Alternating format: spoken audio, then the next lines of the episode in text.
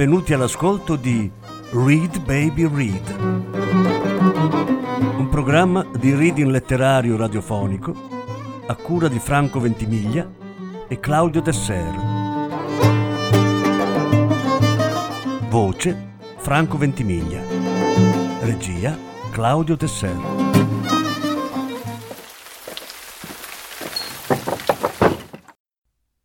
Gianfranco Bettin Cracking.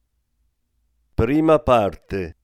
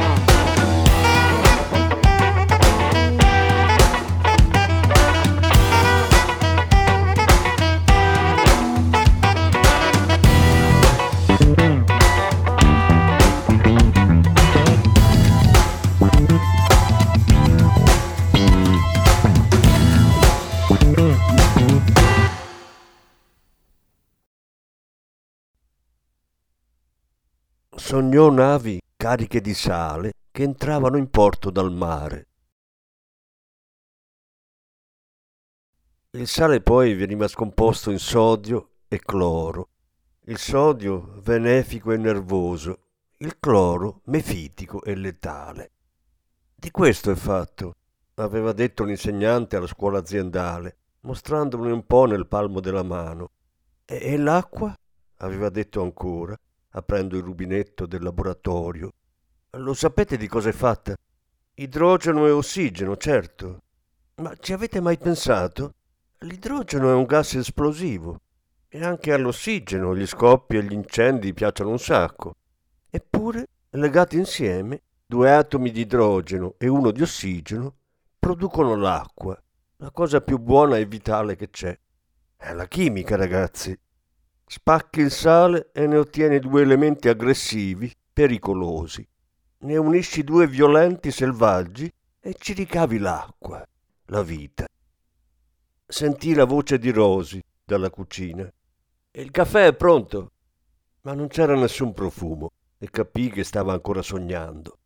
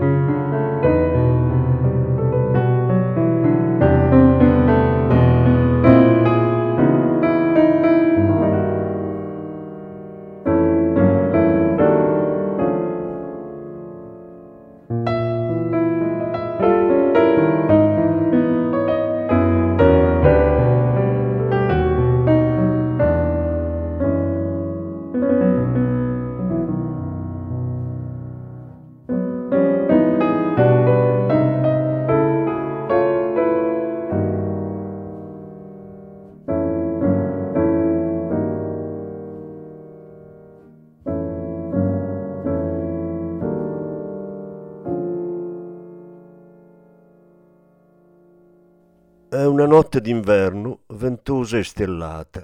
Il celeste Vanni va ad arrampicarsi sulla ciminiera più alta della zona industriale e portuale. È una cosa da fare lassù. Lascia l'auto al riparo dei cespugli selvatici in un punto buio della strada che, fiancheggiando il petrolchimico, porta in laguna. Indossa una giacca a vento color rosso scuro sopra una maglia in pile grigio antracite che copre la biancheria termica da montagna. Porta guanti neri e un berretto nero di lana, pantaloni neri da sci da fondo e scarpe da trekking color muschio. Sulle spalle ha uno zaino arancione da arrampicata, capiente ma stretto, poco ingombrante. Mentre scavalca il muro di cinta, pensa che in altri anni non certo in questo gennaio del 2014, non gli avrebbero nemmeno permesso di avvicinarsi. Ci sarebbero stati soldati a presidiare lo stabilimento.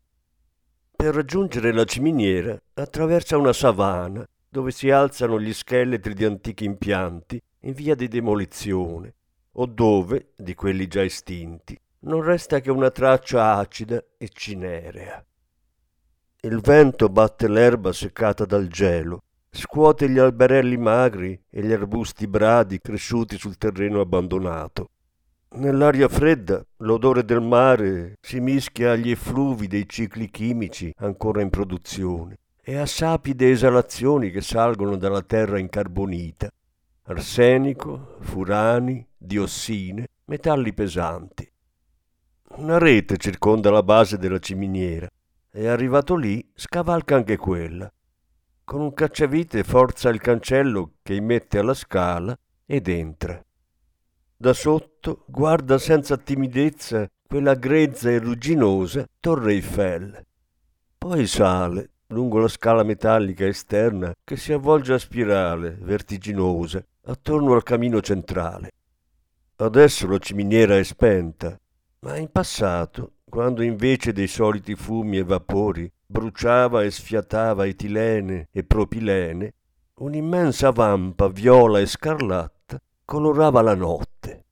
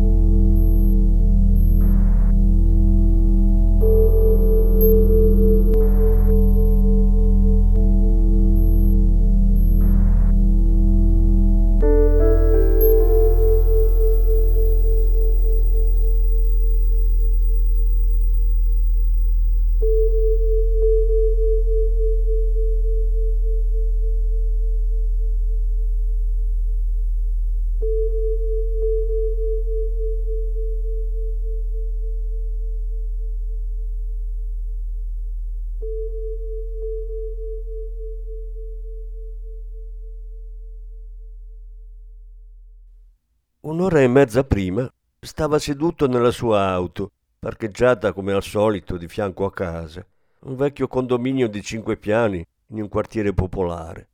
Era appena passata mezzanotte. Aveva caricato lo zaino nel bagagliaio della Volkswagen Touareg, color grigio argento, e stava per avviare il motore, ma si era fermato vedendo un'ombra avvicinarsi. Quando entrò nella luce di un lampione, riconobbe Nico, intabarrato in un giaccone scuro da cui spuntava il cappuccio di una felpa grigia tirato sulla testa. Gli venne da farsi vedere per salutarlo. Poi pensò che il ragazzo gli avrebbe chiesto cosa ci facesse a quell'ora bardato da escursione invernale in montagna. Fiato ne ha, gli esce a sbuffi grigi mentre arrampica con qualche fatica, ma senza affanno. Tira su senza troppi sforzi il suo metro e ottanta, i suoi 82 chili. Non sente i 60 anni, 63. Nessuno glieli dà. Neanche la scala, pensa, lanciandole uno sguardo di sfida. Non ha sonno. Ha dormito nel pomeriggio profondamente, perfino sognando. Navi cariche di sale, ricorda. Non soffre di vertigini. È salito molte volte ben più in alto su pareti a strapiombo, sulle quali è anche rimasto a dormire, chiuso in un sacco a pelo, appeso alla roccia nel vuoto. Salendo, sincronizza il respiro e il battito del cuore con il movimento delle mani e con quello dei piedi che le seguono, gradino dopo gradino, verso la cima.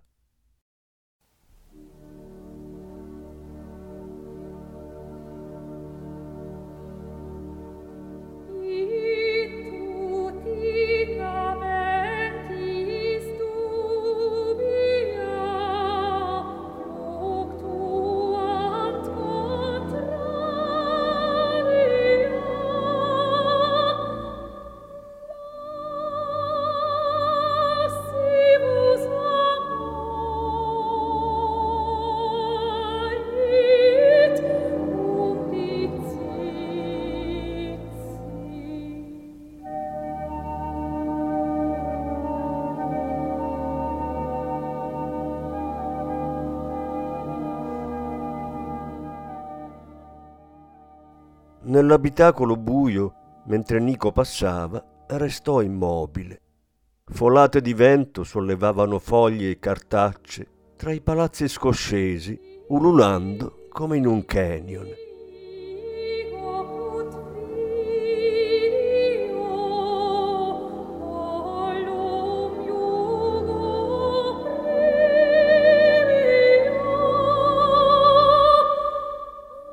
Adesso è in cima, a 150 metri di altezza, sul terrazzino che un tempo serviva per controlli e manutenzioni e che si sporge nel vuoto, staccandosi dal corpo centrale della ciminiera, come il braccio di un totem gigantesco. Il vento freddo ha pulito la notte, la laguna riflette fiamme e stelle e in cielo una mezza luna volge a occidente. Qualche lume di barca si muove sull'acqua scura dalla bocca di porto una petroliera avanza dal mare. Le luci e il profilo di Venezia tremolano all'orizzonte. Adesso è sopra ai bagliori e ai vapori dei reparti ancora attivi, sopra le torri di raffreddamento, alle alte ciminiere, ai tralicci e alle gru enormi. Vede gli impianti, i depositi costieri, le navi in sosta presso le banchine, la centrale elettrica, i mori, i carri ponte, i nastri trasportatori, le luci sfavillanti dei cantieri navali, spazi grandiosi dove il lavoro non dorme mai, con i transatlantici da montare e allestire senza sosta, le rotaie dove ancora passano i convogli, i binari morti che scompaiono sotto la vegetazione. Oltre il porto e le fabbriche, oltre le macchie buie dove crescono le savane, la città si addensa in masse compatte o si sgrana nelle frazioni, nei vecchi villaggi o paeselli della sua infanzia, divenuti grossi nuclei urbani, e si allarga nella pianura solcata dalle strie gialle e arancioni di autostrade e tangenziali. Di giorno, da lassù, potrebbe seguire la trama dei canali industriali che ora può solo indovinare, laddove qualche luce balena sull'acqua, iridescente. Pensa alle rive, ai loro argini scarnificati dall'erosione, caleidoscopi di colori basici, stratificati, il bianco dei fosfati, il marrone acceso del rame, il rosso degli ossidi, il nero del catrame.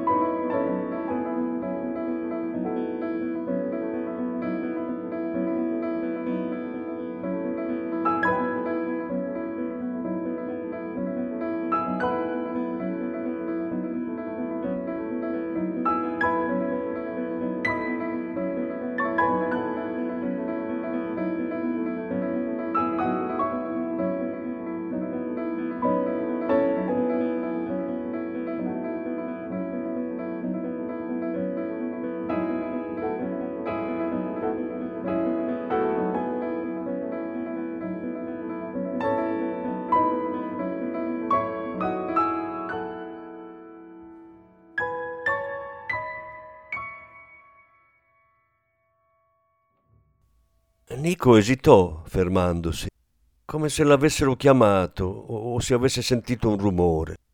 Si guardò intorno, facendo un giro su se stesso.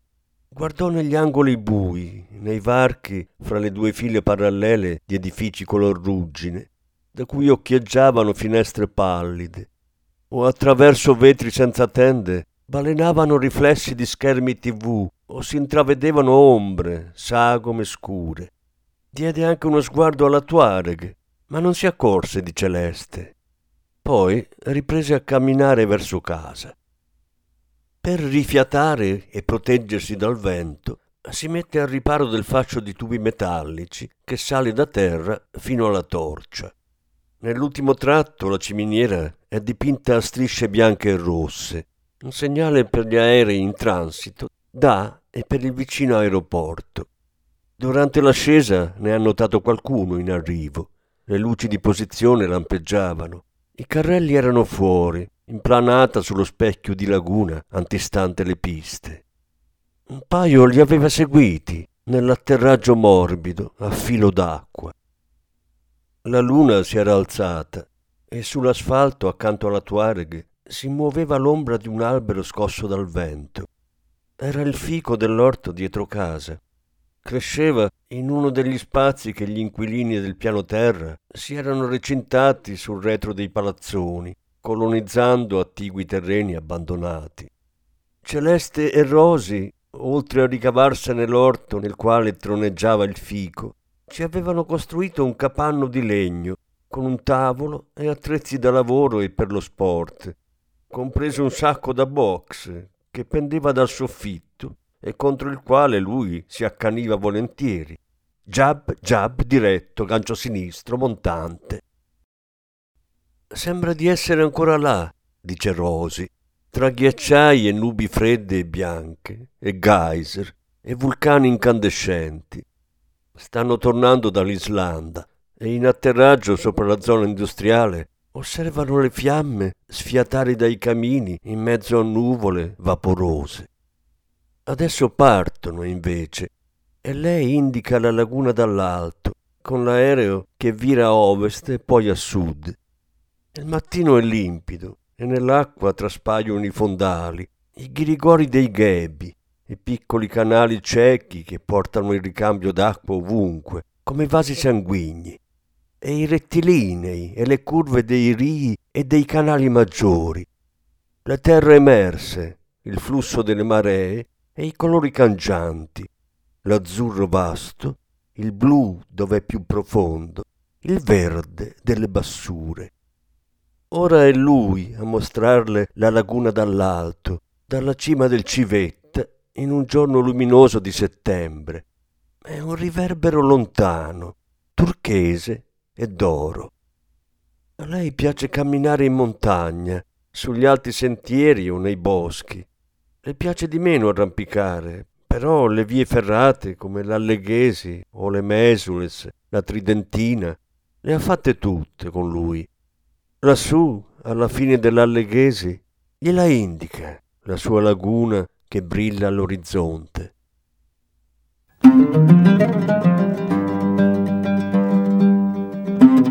Avete ascoltato Read Baby Read un programma di reading letterario radiofonico a cura di Franco Ventimiglia e Claudio Tesser. Grazie per l'ascolto, alla prossima settimana. La successiva parte sarà trasmessa la prossima settimana.